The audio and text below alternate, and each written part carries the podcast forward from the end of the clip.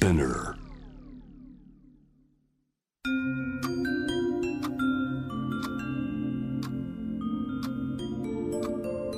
こんなこと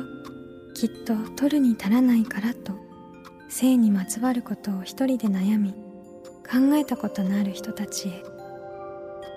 ここは気負わずに話せるお泊まり会いつまでも終わらない会話の時間がその後の日々を支えるように個人的な思いの交換が私たちを救うのだ。私とあなたでおしゃべりを。私たちのスリープオーバー。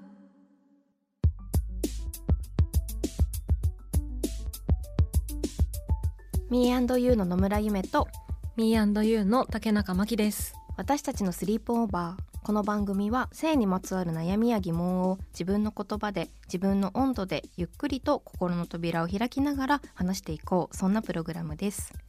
今回のゲストは作家演出家俳優の山田ゆりさんです。山田さんは現在放映中の NHK のドラマ作りたい女と食べたい女の脚本を担当されています。また主催されている劇団贅沢貧乏では11月にパリの演劇祭に参加されました。妊娠を題材に男女の認識のズレを描いた舞台「分かろうとは思ってるけど」をパリで上映されたそうです。山田さんの作品を通して性にまつわる疑問や違和感を話していきたいと思います。私たちのお泊まり会にあなたもぜひご参加ください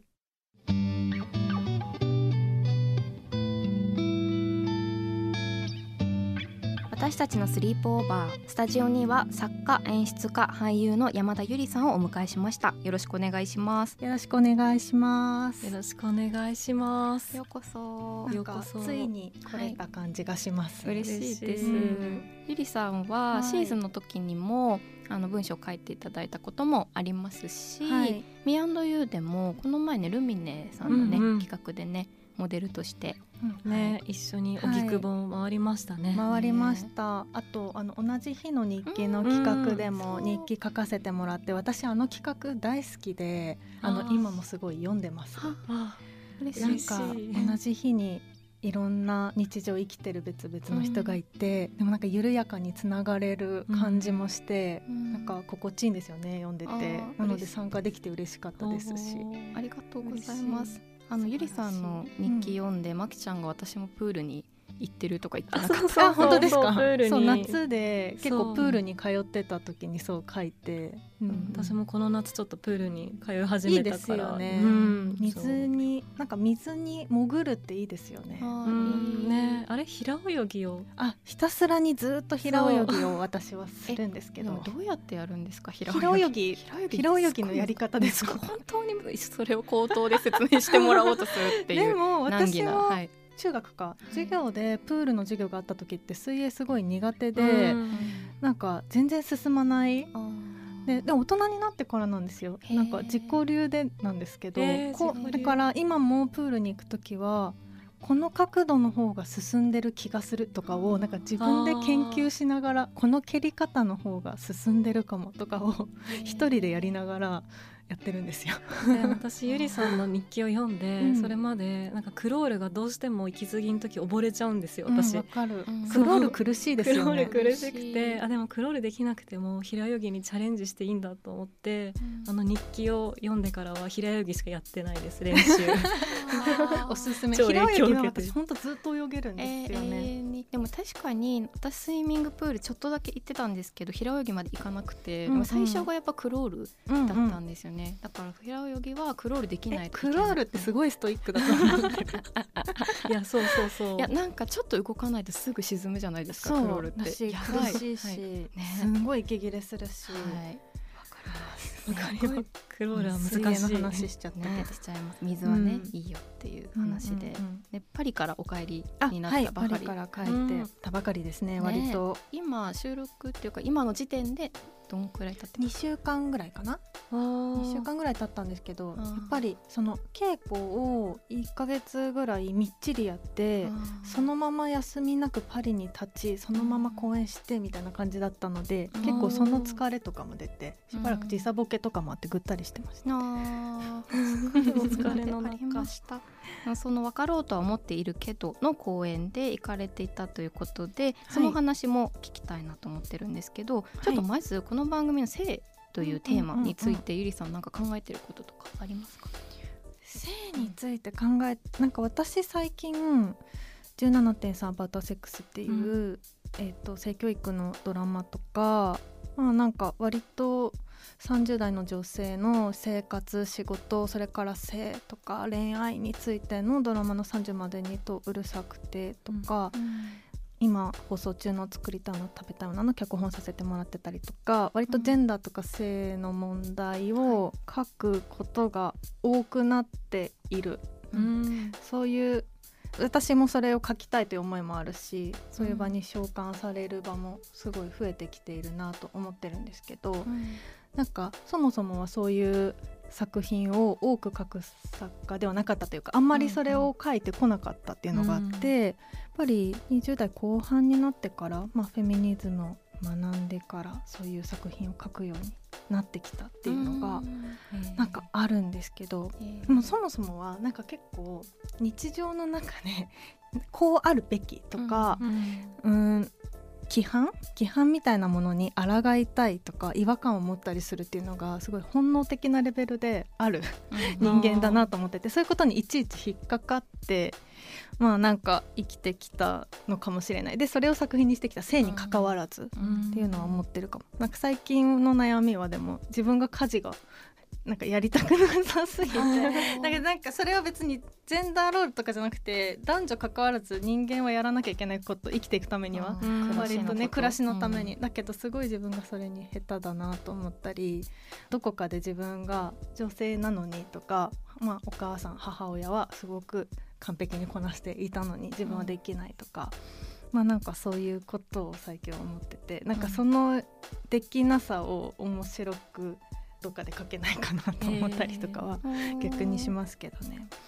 特になんかね自分が調子悪かったりすると、うん。自分の世話をする。なんか自分の世話をするのも難しいみたいな時があって、うん。でも母親になってる友人とかもいて人のケアまでしていて、うん。なんかすごいと思ってちょっと比べてしまう時もうんあったりもするし、ね最近ね一回ね試しにねうん。家事代行の方に一度来てもらったことがあるんですよ。うんちょっと自分がどうしても立て込んでてうん。そういう手をたまに借りるうん。ちょっとの贅沢、うん。なんかもう少し心が楽になったなと思いつつもでもこの方もお家で家事をされてあの女性の方だったんですけど、家事をされててで人の家にまで来てケアもしてて私はこれでいいのかみたいなことも思ったりしました。葛藤してる、葛藤葛藤。でいいつべこべ言わずやれよって感じなんですけどね、なんかちょっと私最近あの、はいちょっとちゃんと話題になってるものとかをしっかり読んでいこうというモードで、うんうん三軒茶屋の伝えに行くことに結構ずっとハマってるんですけど。そうなのであのミステリーという流れを借りてきたんですよ。うんあので読んでてそしたらその中にも継続することってやっぱすごく難しい家事とかもそうだけど、でも物語とかの中にやっぱその継続ってあんま書かれてなくてなんかできたこととか、うん。やったとかなんかそういうとこがあ、まあ、書かれることが多いみたいな。でまさにこの番組でも、まあ、アケルマンの話、あの映画の話で、はいはい。あれは本当継続していく家事とかのもうずっと延々と変わらない毎日みたいなのをちゃんと長い時間をかけて書いてたものだったんですけど、うん。本当はそこをやるのが一番難しいみたいなうん。ことがその漫画に書いてあって、まあ、それはすごくわかる。そして私はそれがすごく苦手って思いながら、うんうんうん。そうゆりさんの話を聞いてた。家事労働の不可視化みたいな問題うんうんうん。はなんか扱ってもいて、もし男女が一緒に住んでいた場合に女性の方が多くやりがちだったりすること、でも当たり前に女性の方がえっと、多くやってしまいがちになったりする、うん、で私もその規範にとらわれてたりするところもある中でやっぱ見えづらい労働を、うん、なんか私は こうやって話して、うん、私はでも苦手だ みたいな。でもなんかその一人が生きてて一人の中で苦手であることと、誰かと生きてて、なんか得意な方が無意識にやってしまってたりとかそれこそジェンダーロールで決められた片方がなんかやってしまってたりみたいな風になった時にまたちょっと話が変わってきたりとか、なんか苦手なこととかって誰にでもあるはずで私は継続は結構好きですけどそもそもの洗い物が全然洗えてないみたいなのが結構多くて なんでこんなに洗えてないんだろうみたいな次の日に自分でめっちゃがっかりして、うん、これめちゃめちゃぬるぬるじゃんみたいな、なんかちゃんとやってる風でやれてないみたいなことに絶望とかしてるんですけど、まあでもそれは一人だったらまあどうにかなるとし誰かと一緒の時に、うん、なんかどっちかがみたいな話とかになってくる。結構、うん、あの細かく話し合いたくなります。パートナーとかと。私がこの家事をやっているのは、うん、なんか女性だからなのかみたいな、どうなのかみたいな。私の方がこれを多くやってるのは、どう思うのかみたいな。こうなんかちょっと詰め合うなんか話し合いたい。確かにな面倒くさいコミュニケーションしながら納得してやっていきたいみたいなちょっと思ったりします。その家事の中にはいろいろあると思うんですけど、うんうん、料理することとか食べることっていうのもあるなと思っていて、うんうん、まさに今「作りたい女と食べたい女」の脚本をゆりさんは手掛けているということですが、漫画が原作ですけど漫画もともとご存知だったんですよね。はいもともと読んでいてなのですごいこの話が来た時脚本の依頼が来た時すごく嬉しかったんですけど。うんこのお話30歳前後ぐらいの女性が主人公で自分の世代ともすごく近くってであの野本さんっていう作ること、あのご飯を作ることが好きな女性が主人公で、うん、でご飯を作ることが好きなんだけどそのことによっていい奥さんになるねとかなんかいいお母さんになりそうとかこうなんか男性のためにちょっとこう回収されてしまうことにモヤモヤしてたり、うん、そもそも小食でたくさん作りたいのに自分ではそんなに食べれなくてっていうこととかにモヤモヤと悩んでいるところにあの春日さんっていう食べることが大好きな女性同じマンションに住んでる女性と出会って、うん、っていうお二人の話でで春日さんの方もなんかいっぱい食べたいけど例えば定食屋さんに行ったらご飯を女性だからっていうので減らされてしまったりとか、うん、なんかそういうことに違和感を感じてたっていう。女性2人が出会って作ると食べるがマッチしてというか出会って、こうジェンダーロールに回収されることでちょっと違和感を感じてた2人が出会ってそれからその2人がだんだん恋愛関係にもなっていくっていうお話ですね。うんうん、私あのその2人の関係でいいなって思ったのが、うんうん、このまさにタイトルになってる「作りたい」ってことと「食べたい」ってことをちゃんとお互いまっすぐに受け止めるみたいな、うんうん、尊重するみたいなのすごいいいなってうん、そうなんかそれを自由に認め合える空間、うん、何かそこに規範とかが入ることなくまっすぐに2人がそれを認め合えてるのがすごい心地いいですよね。となんか食にここまでやっぱりジェンダーって関わってたんだなっていうのがなんか2人のやっぱすごく美味しそうなシーンとか美味しそうなご飯もたくさん出てくる中でやっぱりそれぞれが違った形で、うん、なんかいろいろなこうやりづらさとか感じているのがすごい伝わってきて、なんかそういうのも改めてすごい気づかされた部分がたくさんありました。うん、だからなんかそういううん、女性に課せられたそのご飯作れるならいいお母さんになるねとか規範への違和感を書いてくれてることがやっぱ同世代の女性としてはあ分かるって思う、うん、あの共感もありましたし、うん、それもなんか楽にしてくれる作品だなと思うし、うん、なんか2人の関係性がこうなんかだんだん近づいていく姿を見てるのも見ていてすごくなんか嬉しくなるし。うん なんかあの春日さんがすごく食べたい人じゃないですか、うんうんうん、で私すごい食べるんですよ量を。でそうなんですで、うんうん、だから唐揚げ定食を多分すごいあのご飯減らされるシーンがありますね、うんうんうん、どこでなんか少なくなったご飯を見てうんってこう手に力を込めてちょっとあの普通にっていうかあのちゃんとついでくださいみたいなこと言う時になんか泣くみたいな。ちょうどね放送された回ですね1話でねね、でもそれすごい、あのちょっと違うんですけど私もなんかこうこの前もちょうどあのカレー屋さんに行ってであのなんか一番で大体全部のせを頼むんですよね。私行くと。ね。ラーメンとかカレーとかも。で全部のせででそれがなんかこうキーマとポークビンダルとチキンみたいな感じで。ででも周りを見渡しても確かに誰も頼んでないそれを。で周り結構男性が多かったんですけど。ねお店の人もあの多いですよって言われて。でもなんか多いですよって言われるとなんか逆にすごい燃えて食べられますみたいな感じで頼んで。でめっちゃ多かったんです。でこれはちょっと無理かもって思ったんですけど。気を使ってくれてたりする？もちろん残しちゃったらねあの私も気を使っちゃうかなとかそういう風な気持ちでお店の人とかも言ってくれることあるなって思うんですけどでもなんかやっぱりそんな食べないでしょみたいな感じで言われて減らされたりみたいなやっぱお店とかでも結構あったりしたのでなんか全然食べたかったりするよみたいなのうんうんうん。もなんかわかるなって思うんですよね。確かに、えなんかそもそも脚本ってんどうやって書くんですか、どうやってどうやって書くん なんかです想像が全然こうつかなくてこれどう机に向かって机に向かって向かってパソコンに向か向かっって。て書きますね。なんかあの、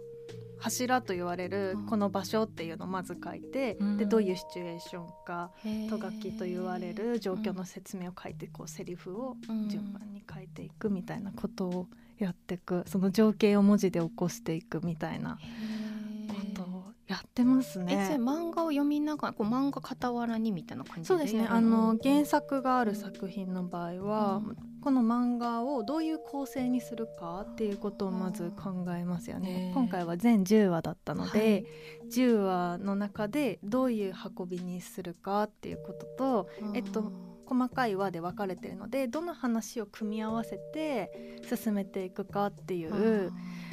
構成みたいなことをまずやって。へー。じゃあ最初に大きくだいたいこういうところで、まあ、1話うんうんうん。でここまでとかなんかそういうシーン。大体のうんうん。うん、こういう風な持っていき方したよねっていうまずは全体の構成っていうものを考えてからその1話の中で扱う題材お話をまた1話の中でどういう構成にするかっていうことを考えてでまあ漫画なので例えばモノローグが多かったりとかうん。一人で考えてるっていう描写が多いのがドラマにする時に生身の人が喋ったりとか存在してる話なのでうん。じゃあこの言葉はこういう会話に起こした方がいいんじゃないかとか、うん。そのために人を一人オリジナルで出そうかみたいなことを考えたりとかうん文字で読んでると自分のペースで読んでこうなんか説明があったりしてもそれもしっかり読みたいと思うんですけど、うんなんか映像にした時にあまりにも説明が多いとうん説明っぽく感じてしまったりもするから、そこを調整するとか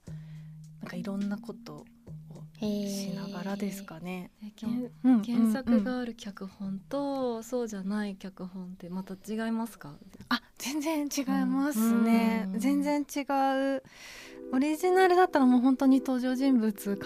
えるところから、うん。テーマから何からうん。全部誰々の口調登場人物の口調はとか癖はとかもうん本当に考えることがいっぱいあるんですけど、今回ドラマ化するにあたって、うん。やっぱすごい皆さん心配されたかもしれないのがキャスティングとうんかうん。だと思っていて。うん。でなんか今回その食べたい女の春日さんが割とその身長も高くてこうがたいというか、うん。えっと、体も大きい方が、えっと、漫画では書かれていて、でそれがなんか私は今回ドラマでもう脚本家っていう立場ですけどプロデューサーの人とお話をしてて絶対にそこの再現度をもうこだわり続けたいこだわりたいどこまでも、あの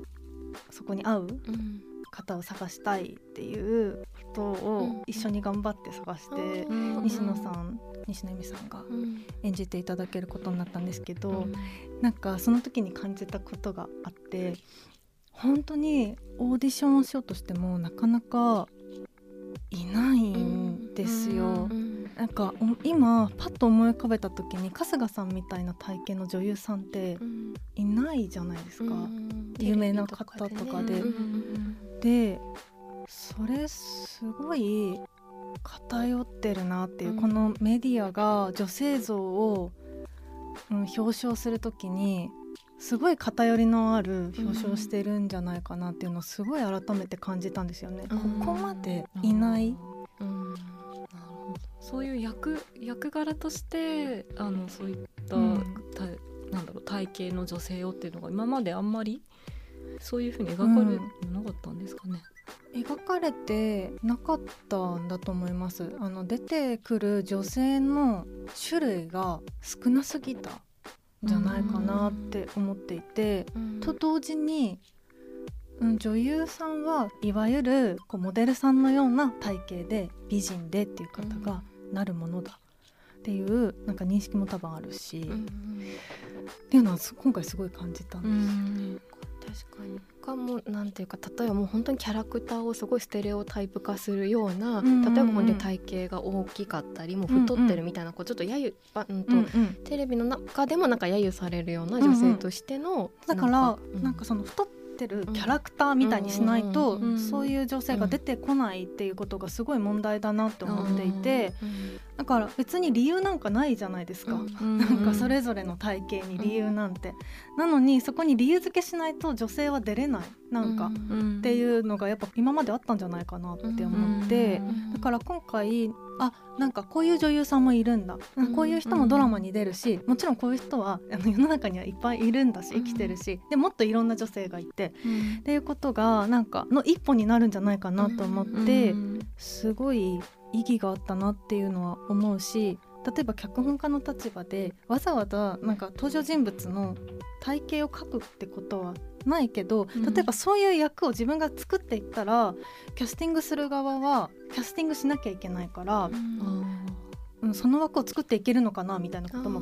考えたし、脚本家として。そうそう、うん書いていくことで多様性が生まれるのかなみたいなことを考ん。えたり、なんか今回ちょっとしましたけどね。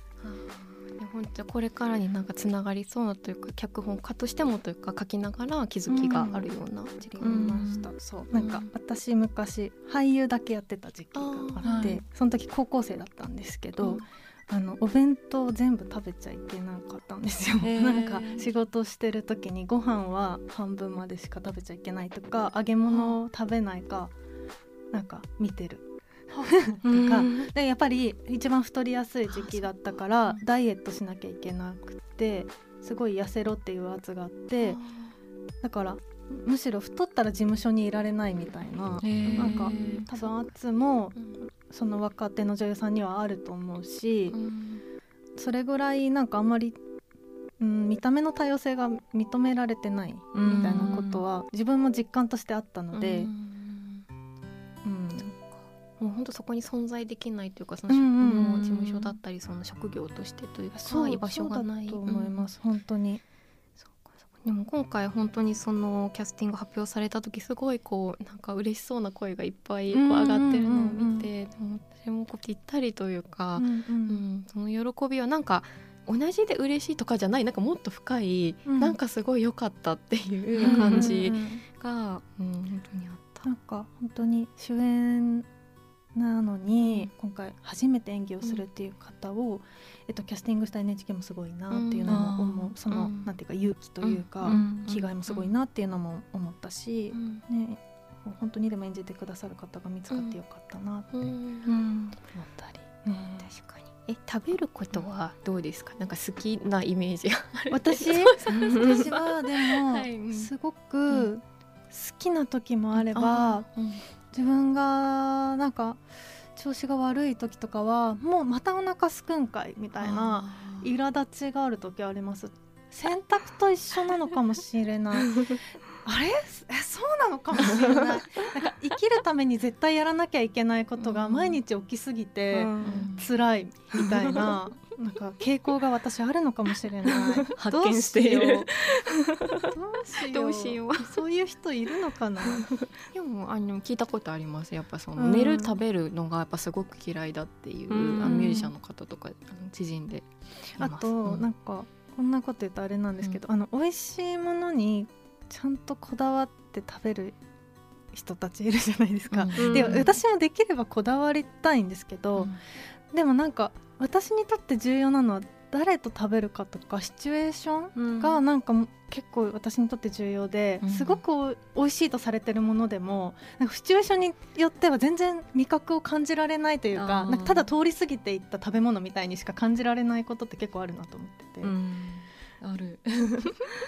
ありますか？えめちゃめちゃありますね、うん。なんか私あんま何が食べたいか発見できないことが多くて、うんうんうん。なんか自分がこの店に絶対行きたいとかあんまなくって、うんうんでもなんかこう一緒にこの人とこういうとこ行ったらまあ楽しくて美味しいみたいな感じで、まあ、どんなにいい店とかで食べても、うん。本当にしんどいとなんか無無味みたいな。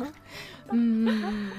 でもなんかこの2人この作品出てくる2人とかはもう本当にそのなんか一緒にいるのも楽しいし、うん。さらにご飯もめっちゃ美味しそうみたいなところで、そうなんですよね、なんかやっぱ2人の空間が非常にセーフティーで、うん。お互いをこう思い合っていてなんかその空間であの食事を2人で食べてるっていうことが本当なんか幸せの形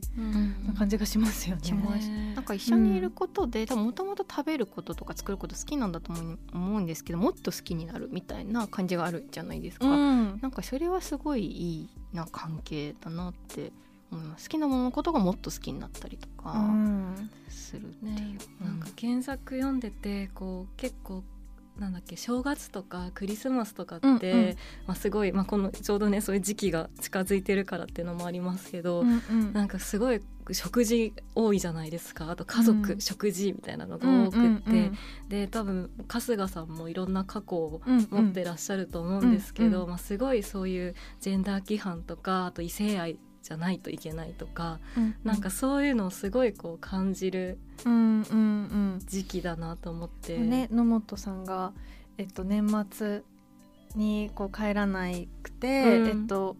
一緒にお家でご飯食べる人がいるって言ったら、うん。なんかお親に男性だと思われてでいい人そろそろ見つけないとねって言われたりとか、なんか年末の実家とつながるなんかことが多い時期って、うん。そういう家族からのあのジェンダー規範みたいなもの役割をなんか求められるうん。時期でもありますしね。ねえなんかすごいあそれドラマでもそういうあはい。あ描かれている、はい。おおー時期的にもぴったりですね。ですね。年末年始ぐらいの放送でちょうど、ねなんかすごいそうあの野本さんもご自身でそのレズビアンうん。について調べたりとか、うん自分のセクシャリティについて考えたりしたりうんうんしていって、なんかこうその過程がすごい描かれてると思うんですけれども、うんうんなんかそういう2人の食べるってところもそうですけれどもその関係性っていう意味でうん。原作から考えられたこととかってありますか、そのなんか気づいていく過程がドラマで描かれるってものすごい意義があるなと思ってて、うん。自分がセクシャリティを自認していく過程が丁寧に描かれることっていうのは、なのでなんかそれが、まあ、原作だと割と自分で調べて一人の中でこう完結するというか、うん。あのネットで調べたりして自分はこうだったかもで過去を思い出したりしてっていう話だったんですけどもうちょっとそこを、えっと、ドラマ化するにあたって、えっと、誰かとの会話がきっかけになる部分もあったりとか少し工夫しました。でそこの過程が見た人にちゃんと実感として伝わるようにっていうのも、えっと、いろんな人にお話聞きながら書いたところではありました。でなんか作りたい女と食べたい女の感想の中でその女性同士の恋愛だと思わなかったみたいな反応も結構あるみたいで、うん。でもなんか私脚本書いててすごい思ったんですけど最初2人が出会って一緒にご飯作って食べるようになってでお出かけしたいなと思ってうん。一緒に2人がお出かけして、うん。で年末年始とかクリスマスも過ごしたいなと思ってでちょっと緊張しながら聞いて、恋愛でしょって思ったんですよ。もものすごい恋愛の話だ、うん。これはって。あのうん。もしこれが男女の話として描かれていたらみんなすごい恋愛フラグだなと思って見ると思うんですよ。でもそれが女性同士だからそう思わないっていう、うん。まあ、バイアスがかかってるのかもしれなくて、で脚本を書きながらえこれって恋愛のドラマだよなって改めて思ったというか、うんレツあの湯崎先生もこれはあのレズビアンの話だってかなりあの強く言っておられるっていうのもすごいわかるなと思いますし、うんすごい脚本書きながら改めて気づきました。うん。でもそう言われて本当確かにというか、うんうん。うん、なんか構造としてはねきっとそれがねそのままこうねちょっとねご飯食べてね一緒に出かけてってなったらすぐ男女だったら思うことが、うんうん。なんか友達のなんかちょっとバリエーションみたいな感じで思ってしまうようなことって確かにあるかもしれないと思って。でもなんかそれってうんこちら側のバイアスなのかもしれないなっていうのは、うん思いました。うん。うん。この話がこう明確にレズビアンのこう話でっていう、あの話が原作者の方からもあったということですが、チャリティープロジェクトもスタートしてるっていうことですね。みたいですね、うん。あの漫画の企画の方で、うん。あの物語のままで終わらせないというハッシュタグがあってつくたべのチャリティーグッズを作ってでその売り上げを、まあ、うん。マリッジ・フォー・オール・ジャパンさんに、えっと、寄付をするっていうその同性婚の法制化を目指して活動されている団体にそのチャリティーグッズの売り上げを寄付するというあの企画を行われていてなんかそれも本当に素晴らしいなと思いますしなんか物語と同時に現実も同性愛者の方々が結婚できて幸せになれるという現実に近づいていけるようにっていうどっちの活動もされていて、本当素晴らしいなっていうのを思いました。とても大事なことだと思います。というわけで話はつきませんが今回はこの辺で。山田ゆりさんには次回もご登場いただきますので皆さんお楽しみに。次回もよろしくお願いいたします。よろしくお願い。よろしくお願いします。私たちのスリープオーバー。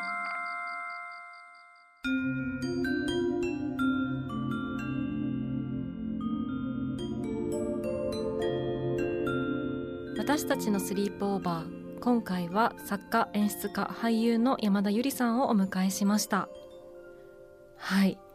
山田さんお迎えしまして、はい。作りたい女と食べたい女のお話などなどはい。たっぷり伺いましたがいかがでしたか、はい。で本当にこう物語のこうお話からあとそこからこう現実のあの動きの話で物語のままで終わらせないっていうチャリティープロジェクトがうん。始まっているなど、本当にこう並行して物語の世界と現実の世界が少しずつこう前進していくといいなっていうことを改めて思ったりしました。ね本当に、うん、あのチャリティープロジェクトもチェックしたいですね、はい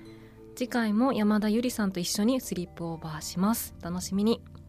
皆さんは性について悩みや疑問はあるでしょうか？番組の感想や今後特集してほしいこと私たちのスリープオーバーのホームページからメールでお寄せください。メールをご紹介させていただいた方には番組オリジナルステッカーをプレゼントしますのでお名前と住所の明記をお忘れなく。私たちのスリープオーバーは毎週金曜日配信。さらに JWAVE のラジオでもお聞きいただけます。毎週金曜日深夜1時30分から FM81.3JWAVE こちらもぜひチェックしてください。気負わずに話せるお泊まり会次回も私とあなたでスリープオーバーしていきましょう。ここまでのお相手は Me&You の野村夢と竹中真希でした